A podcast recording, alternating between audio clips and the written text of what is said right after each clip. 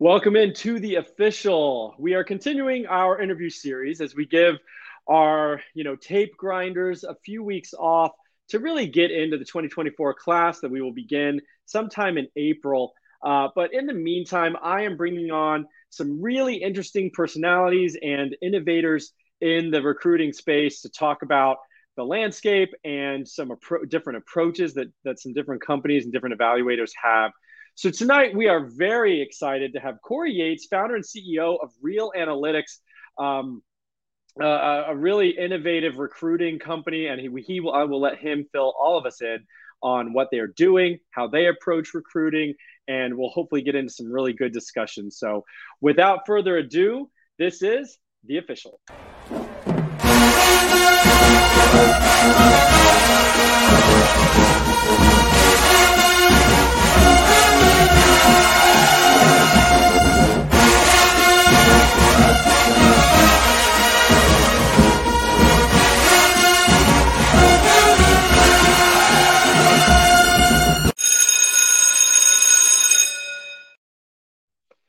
All right, we are back. Cory Yates in the house, brand new guest. Never had him on the show before, but uh, founder and CEO of Reel Analytics, which is a company that you know honestly inspired a little bit of what we do here on the official. Um, and you know, without me going too much into it, I'd love to hear it straight from you, Cory.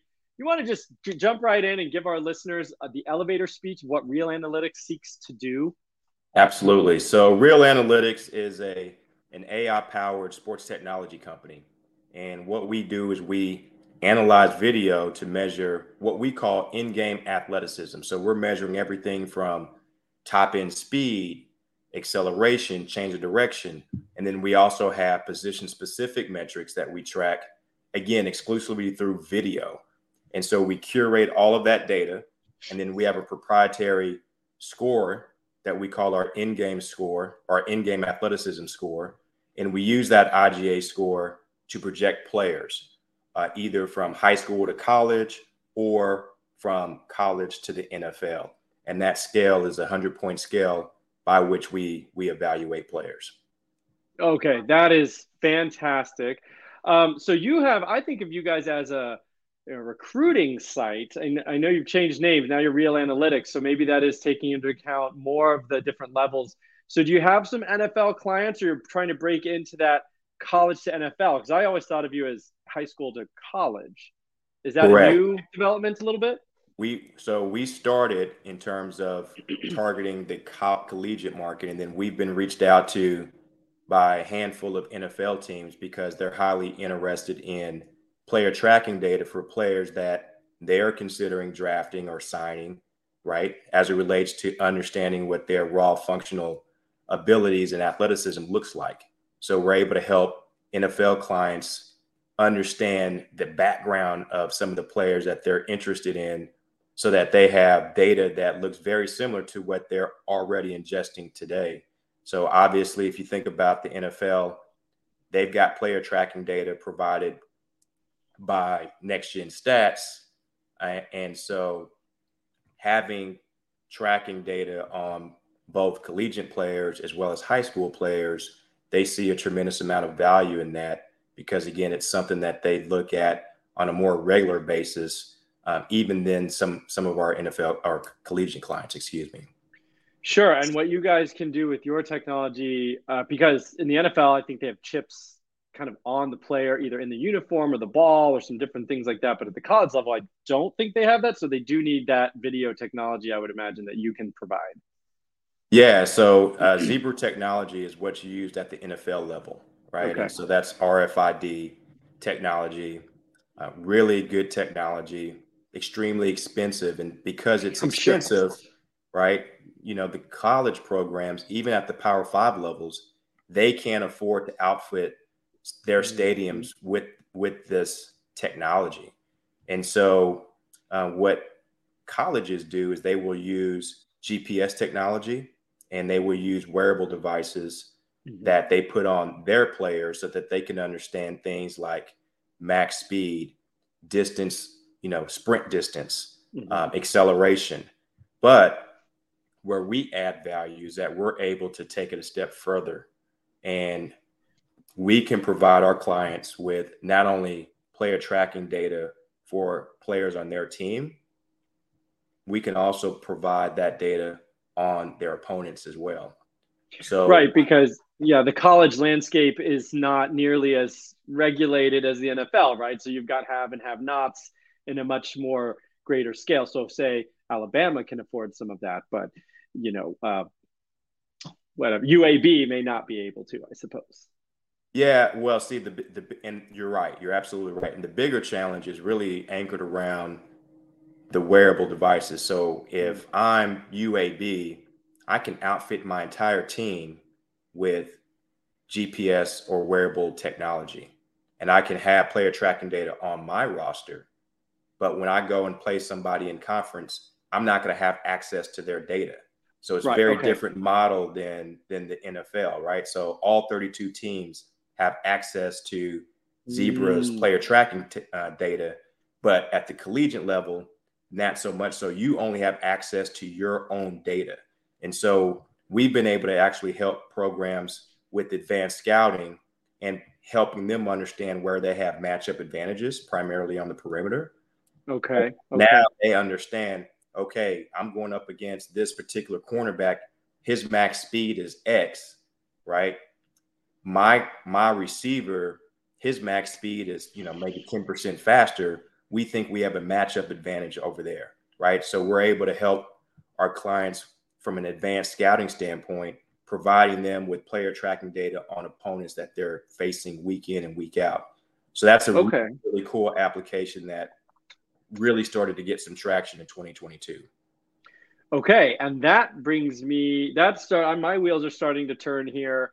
I would imagine now last 2 years or so it's really picked up, but obviously we live in a transfer portal era now. So scouting these other players Whereas before, oh, Memphis has this really good corner, whatever, we played them once last year. Now, maybe we want to go get that Memphis corner. So I'm sure providing some of that data because it's a little bit more of this free agency um, is another another new use for all your information, uh, even within college teams.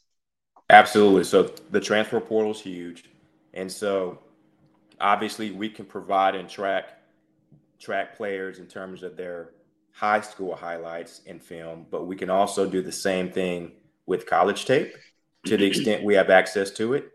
Um, but more importantly, from a transfer portal perspective, if a kid enters the portal, and let's say he's a small school prospect, mm-hmm. right? One of the ways that we've been able to add value to our clients is helping them understand what his ceiling was coming out of high school. So if I'm if I'm TCU, who's one of our clients, and I'm looking at a transfer portal prospect. He comes from a small school, be it a G5 school or even an FCS, right? They're going to pair our in-game athleticism data with production data that they may source from from somewhere, right? Mm-hmm. So they're certainly going to look at production to understand how productive that player was at whatever level he's coming from. Nine times out of ten, if they're looking at that player, he was probably highly productive, right? He may have been an FCS That's how his name gets out there. Yeah. Exactly. He may be an FCS All American. He could be, you know, an AAC All Conference player. And so they they kind of have an idea that yes, this player is productive. He's had success at the level he's he's competed at, but there's always a question as to whether or not that's going to translate to a higher level. And that's mm-hmm. where we help fill in some of those gaps. And so athletically, right? That's where they want to, that's where they're leaning into our in game athleticism score to understand in our projection to understand hey, coming out of high school, was he projected based on the IGA score to be a power five player? And if he was, they feel more comfortable with moving forward um, with that particular prospect. A good example is TCU uh, last year they actually signed uh, an inside backer by the name of Johnny Hodges.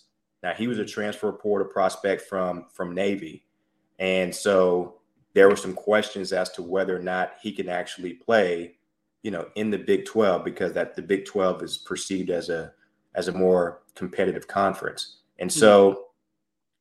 They liked his tape. He was very productive um, at the academy that he was at. But then they looked at our IGA score and our projection of him when he was coming out of high school. We projected him to be a Power Five player coming out of high school. Mm. So he was undervalued. So that gave TCU confidence in actually signing Hodges. And uh, fast forward, he was one of their top tacklers uh, in the season. Of course, TCU had a historic season, making yeah. the making the, uh, the the college playoffs and then play, competing in the national the title game. Yeah, yeah. And so uh, it was actually well documented. They actually cited that player uh, in the semifinals and talked about how TCU was the only Power Five program that offered Hodges, and that was primarily as a result of data that supported what those coaches saw on film. Yeah, and, that's a great. I think I saw some tweets about that um, from your, you know, from the Reel Analytics account, and that's a great uh, story. Um, kind of building on that, I did see you also recently tweet about some comments that you know I, am a Gator. I went to Florida, so I'm rooting for Ran Carthon. Love that he's now the GM uh, of the Titans. Uh, and came from a very successful scouting department, you know, at San Francisco. They've done a great job of identifying talent, especially I think later round talent. Yes, um, a lot have. of their guys, uh, and so he in his presser, you know, when he got hired, he talked about I think it was Elijah Mitchell was specifically the player, um, where one of his coaches or staff members came and said, "Hey, this guy can play," or no, I think the the staffer came with some data and said, "Hey, based on the numbers, this guy can play." They flipped on the tape. They said that matches the numbers. And this was a nice marriage of you know the analytics kind of identifying a player and then the tape backing up what the analytics seem to say obviously we know i think mitchell had maybe a thousand yards or close to it as a as a rookie rookie you know, he got in, right. he got injured last year but you know that six round pick or whatever like that's already a win oh, so yeah. can you talk a little bit about I know you kind of already did but this marriage between or like i guess maybe the question is which comes first? You know, tape scouting, and I, I see this guy can play. Let me back it up with numbers. Or I my personal process is a little bit more of, hey, the numbers filter out from thousands of potential players. A more select handful of guys I want to take a closer look at. Then the tape kind of backs up the numbers. Which way do you think does it matter? Which way do you think is a better way to approach that?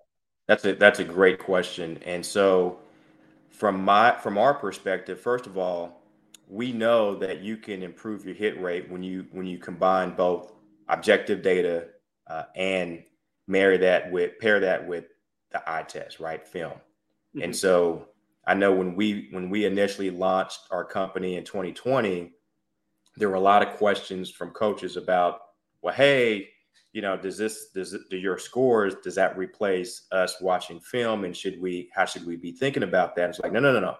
This you want to supplement your existing process by ingesting this data and incorporating this data into your process. So it's meant to enhance. It's meant to be used as a tool, um, and it's not the silver bullet that's going to answer all the questions, right?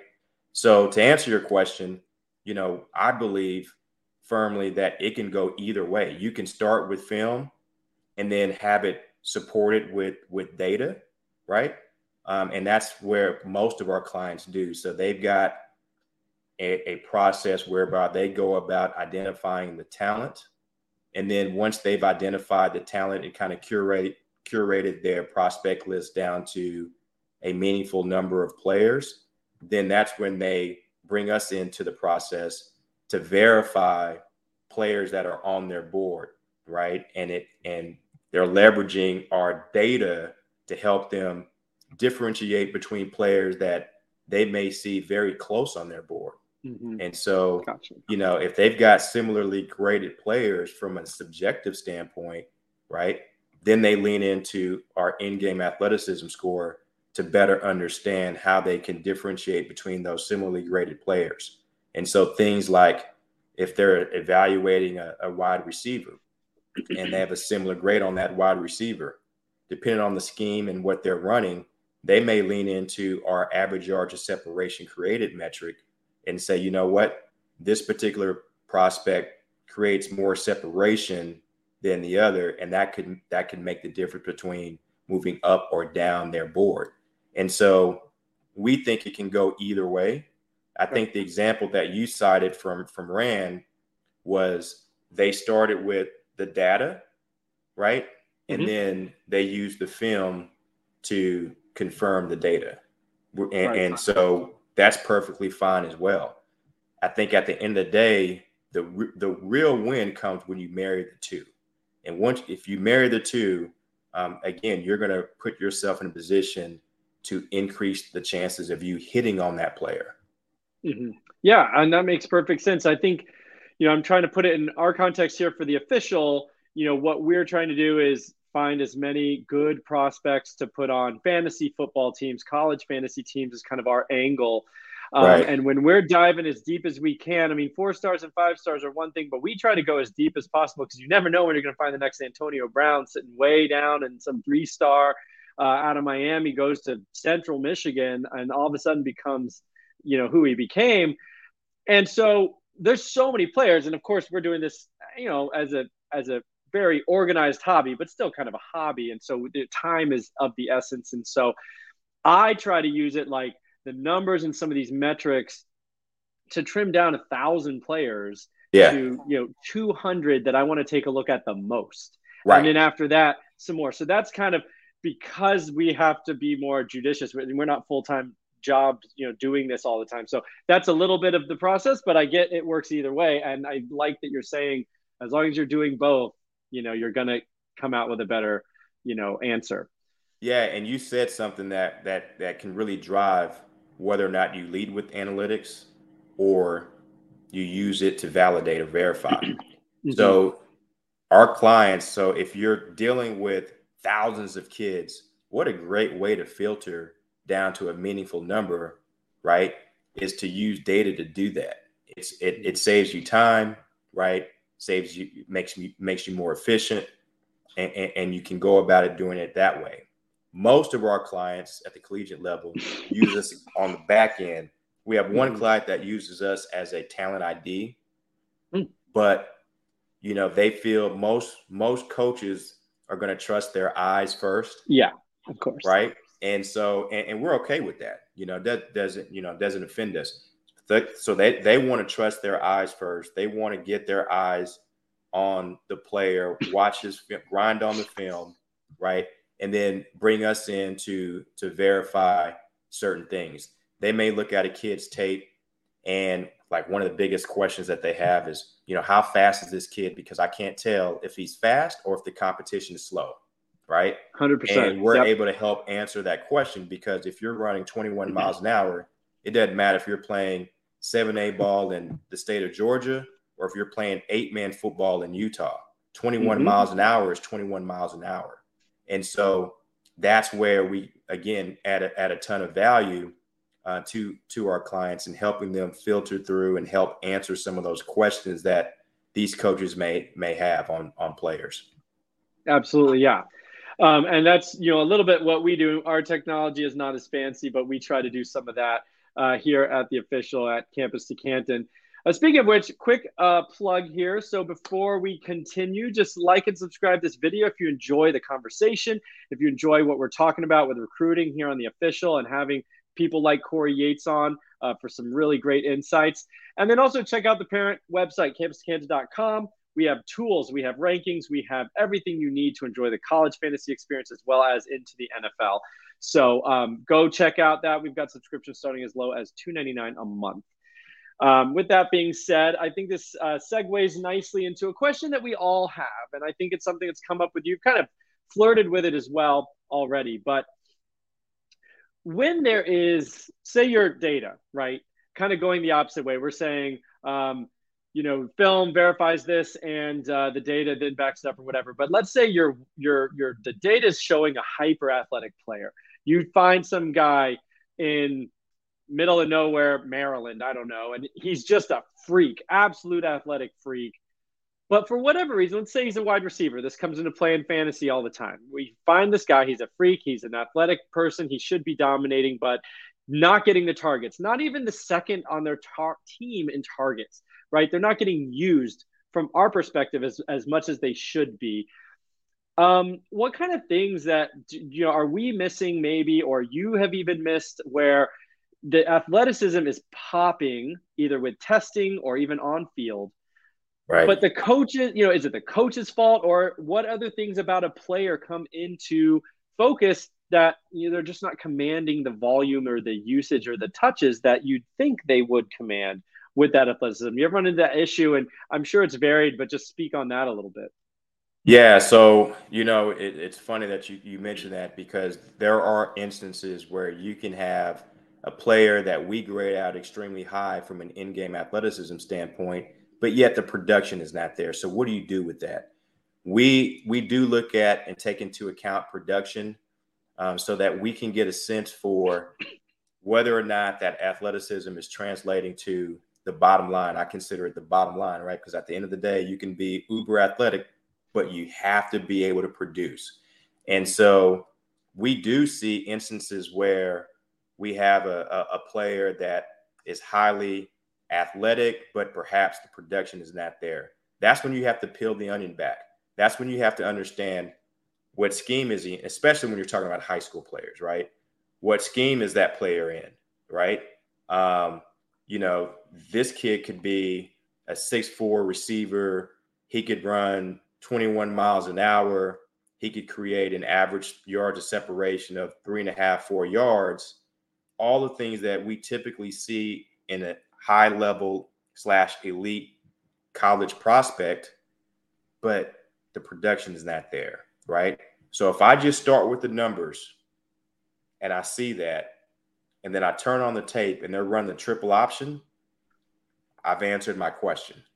Yeah. And as a as a as an evaluator, I go, okay, I get it, right? Mm-hmm. I get it. He's in a scheme that doesn't lend itself well to the attributes and the traits that that this this kid has to offer. So that's kind of point one. I think point two is is really boils down to competition and the talent level that that athlete is is, is on. So again, mm-hmm. if you take a, a player that you know has really good scores, he tests well when he's on this on the summer camp circuit, right? Mm-hmm. So he's got a great 40 time, he's got a great vertical, broad jump, and all of that turn on the tape, and let's say it's a running back, and he can't get out of the backfield because his offensive line is not up to snuff. Mm-hmm. Okay, what do you do with that? And so you have to take that into account, use that for for context. And again, this is where I talked about earlier. You have to marry the data with the film, right? Mm-hmm. Because without one or the other, you're gonna you're gonna potentially miss on certain things and you're not to have the proper context to be able to evaluate that player properly. So, scheme fit, you know, talent level, competition, those are some of the ancillary things that could impact a player's production. But we believe that you you do have to account for player production when you're evaluating the player, not just the athleticism. We think about the athleticism as the ceiling, and we think right. about production as the floor. Okay. And so that's how we think about it. And so when we sit down and we do our talent review meetings with some of our clients, you know, we're doing a we're doing a two by two matrix to understand the relationship between the ceiling and the floor, taking into account athleticism and production to understand are they do we project them to be an immediate impact player, development player that may take two or three years to develop, um, but can this player go on to be eventually a, a starter for us, potentially all conference, all American? And in order to understand where those prospects fall in those quadrants, you kind of have to understand his upside from an athleticism standpoint and his production in terms of his floor.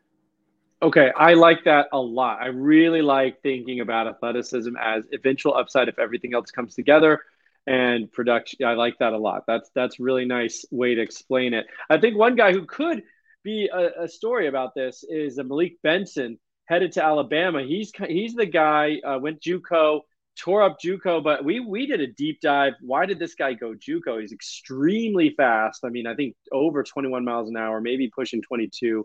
Um, looks like it on tape. But yeah, we went back and looked at his high school, and they were running like triple option. I think he had like 18 you know, targets or something ridiculous in his senior year. You know, just they never threw the ball. He was playing somewhere in Kansas. They just ran triple option. Went JUCO, tore it up. Now went, you know, got uh, early commit to Alabama after his freshman year in JUCO. So like obviously impressed some people. So we'll see what he does on the big stage next year in the SEC. Speaking of another, yeah. Speaking of another receiver, and you can take this wherever you want, but but Tank Dell, Nathaniel Dell um, who I know that Reel Analytics has tweeted a little bit about him. His production scores off the charts. His uh, athleticism is off the charts. His I think separation uh, in man is kind of really really good. Um, great feet uh, and everything, but he's 5'8", 165. So right. can he's also going to be a little bit of an old rookie. He's a fifth year senior. Um, he's going to be 23, I believe, when he's drafted.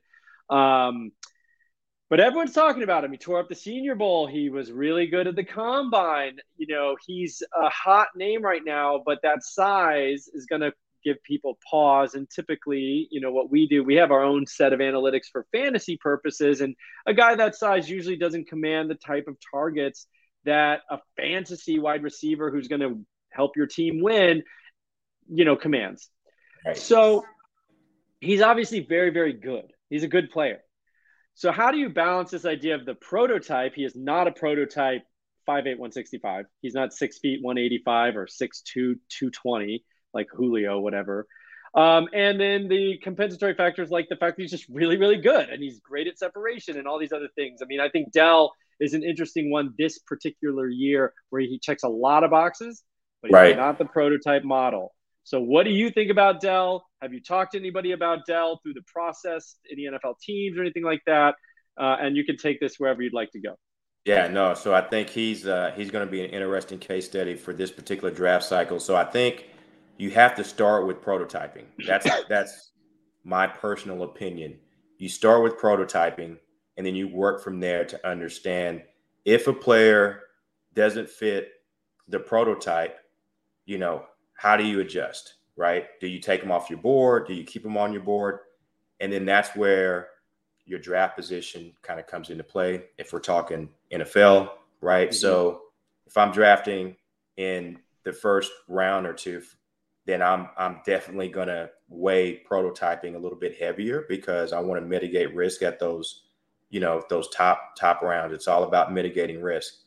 And then as you get later in the draft, then you have opportunity to take more risk, right? Because the internal expectations aren't aren't as high on those later draft picks.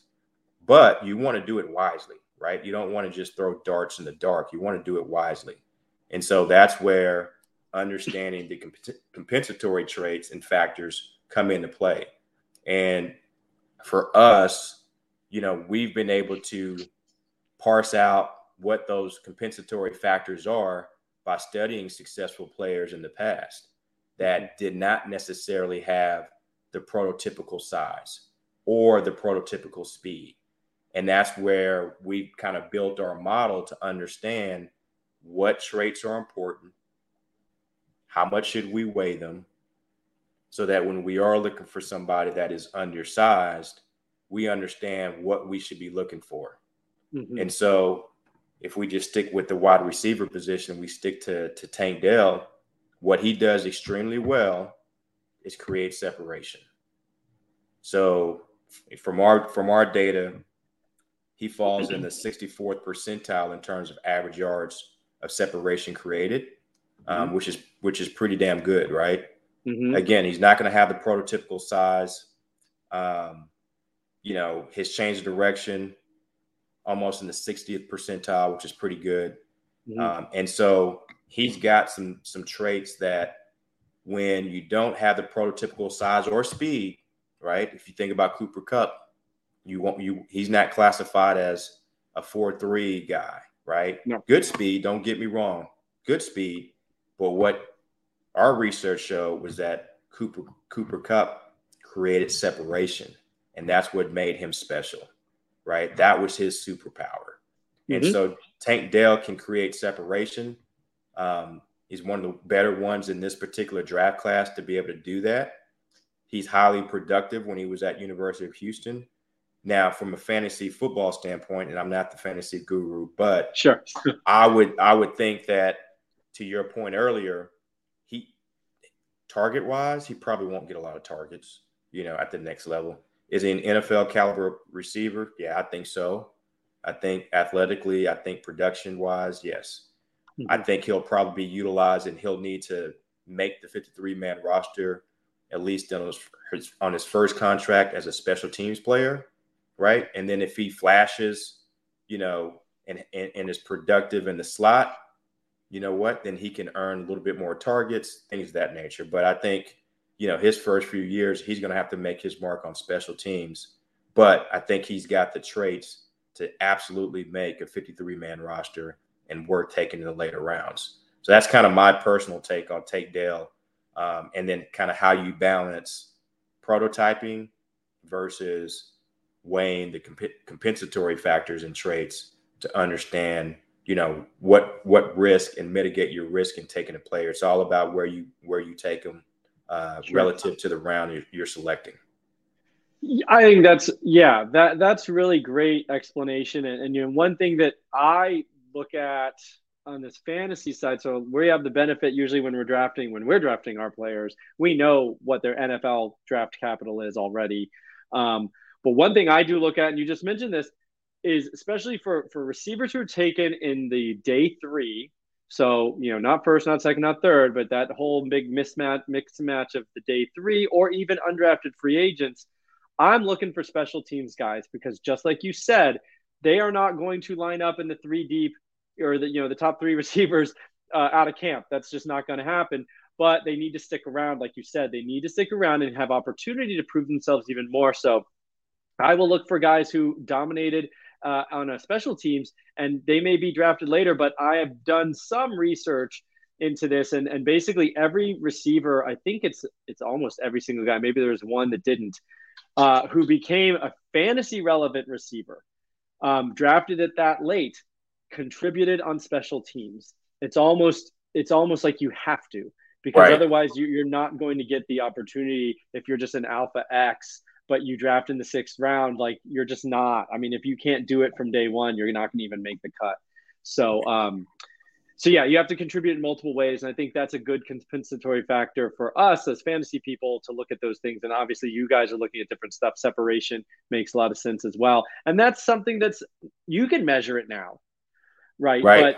But um, before that, that's probably a, there's a lot of nuance baked in there. Maybe you're not even the fastest athletically, but you have a good deception, which is some kinds sometimes like a pitcher. I always say it's like a pitcher who throws a good sequence of pitches. So maybe his his pure talent isn't blowing people away with 100 miles an hour, but the way he pitches, he makes 100 miles an hour look like or 95 look like 100 because of the way he sequences pitches similar to maybe how a receiver may sequence moves and and use deception even if he doesn't have the pure unbridled athleticism so it's funny you say that because with, with Dell he is for so our data on Dell he's not he doesn't have elite speed, believe it or mm-hmm. not, right? Looks fast on tape, but what he does have is elite acceleration and he has elite change of direction. And mm-hmm. so that's a great analogy that you use that I'd never really considered. But with Tank Dell, that's how he's able to create separations. Separation. So he's able to run, he's able to get on defensive backs' toes really quick, fast mm-hmm. and in a hurry, right? and then he's really good about sticking his foot in the ground and changing direction. And so when you can do those two things, when you can threaten the receiver, the defensive back's cushion, mm-hmm. and you can run up on his toes quickly, what you, that defensive back has got to respect the vertical. And so mm-hmm. he's going to open his hips up, right? And that's what's enabling Dell to create this separation is that perception of mm-hmm holy cow, this kid's about to run past me, right? yeah. But then he stops on a dime and he's in and out of his break and he's got that, you know, he's got that separation that yeah, three to five yards on a curl or something. Yeah, exactly. Oh, he's yeah, he's he's on it. And so when you think about some of the advanced scouting, just to kind of go back to that what I mentioned earlier. So if if if we were playing University of Houston when Tank Dell was was you know was playing then last fall. Mm-hmm. we would on the scouting report say, look, his top end speed is average. Hmm. Have your defensive backs sit on him. Hmm. Right? Yeah. So these are the these are the nuances, right? That that that that we have on these players to say, okay, don't worry about the vertical threat, right? Sit on them, you know, understand where you're on the field in terms of spatial awareness, understand if it's third and eight, you want to settle down roughly around the sticks because the likelihood that he's going to run past you is probably slim to none. Mm, yeah. But then that DB still in the heat of the moment, he's got to remember that, right? He's, he's, he's got to remember. And, and when Dell gets on him, he's going to freak out. He got it. He's got to remember that, and then depending on the, the defensive back speed, right? So if it's a cornerback that's uber fast, right? I'm telling I'm telling my cornerback, look, he's not going to run past you, even if you're late opening up. You're faster than him, and here's the data. You're you're 2 mm-hmm, I'm making mm-hmm. it up. Mm-hmm. You're you're a mile and a half, two hours faster, miles per mm-hmm, hour faster than mm-hmm. this kid. Be patient in your pedal, right? Stay square as long as you can, right? and make sure you you keep that separation um, to a minimum. And so those are the nuances that that that player tracking data can help with. Yeah, that's fascinating. That that's excellent stuff. Um, you know, we're kind of getting on time. I had a few other questions. Maybe we'll just have to have you back later in the year or something like that. Um, but one thing I did want to mention, you know, if you're if you're listening to this or watching this and you're not following Reel Analytics or Cory himself, what is your handle by the way? Is just is it at Cory Yates or yeah, so my handle's on the screen. So it's Cory R A Analytics. So okay, um, you can find me there on Twitter. Great, and uh, and then um, at Reel Analytics, spelled like his shirt, I think R E E L Analytics. But one thing I love you guys do um, hashtag undercruited. Uh, I just wanted to mention that. Look for that. Um, they they dig these guys out. I mean, completely unknown, no offer type guys um, who then become you know, relevant in this recruiting cycle. One guy you, you mentioned recently, I took a look at his tape was Clayton Deese, a quarterback uh, in Florida who looks very fun um, and you know currently not getting any love. So and they have a lot of they have a nice hit rate on some of these people. When you're talking about finding someone with no offers, if you're even probably hitting it 20%, you know, who get a P5 offer or something, or even a G5 offer from nothing at this point is a great hit rate. So, um, you know, be looking for that if you're listening to this. Follow them on Twitter. Check that under recruited hashtag. I I uh, look at it all the time, and I'd love to get you back maybe another time talk about some of these uh, really diamonds in the rough type players. Um, that's it. Yeah, I mean, Cory, thanks so much. It's been really great to hear your process, and that helps us do our process and, and all of that. So thank you for your Absolutely. time. It's been really great. Yeah, thanks for having me. yeah, and so definitely check out Reel Analytics, the website. Uh, follow them on Twitter. They're always having it's a great feed. They're they're always coming across my timeline as well. So thank you everyone for the joining us on the official. Cory, have a great night. Thank you so much. Awesome. Take care. All right. Bye.